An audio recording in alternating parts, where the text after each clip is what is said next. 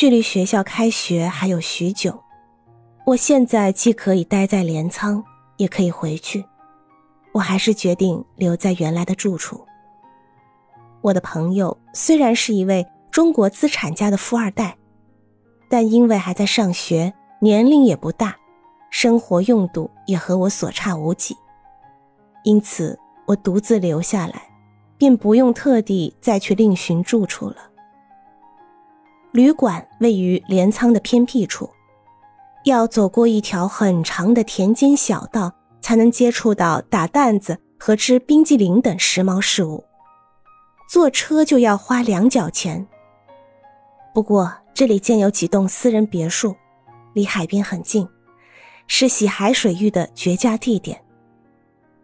我每天都去海边，穿过陈旧的烟熏火燎的草屋，就到了海滩。没想到这里竟然住着这么多城里人，有许多来避暑的男男女女在沙滩上走动。有时候海面像澡堂一样人头攒动，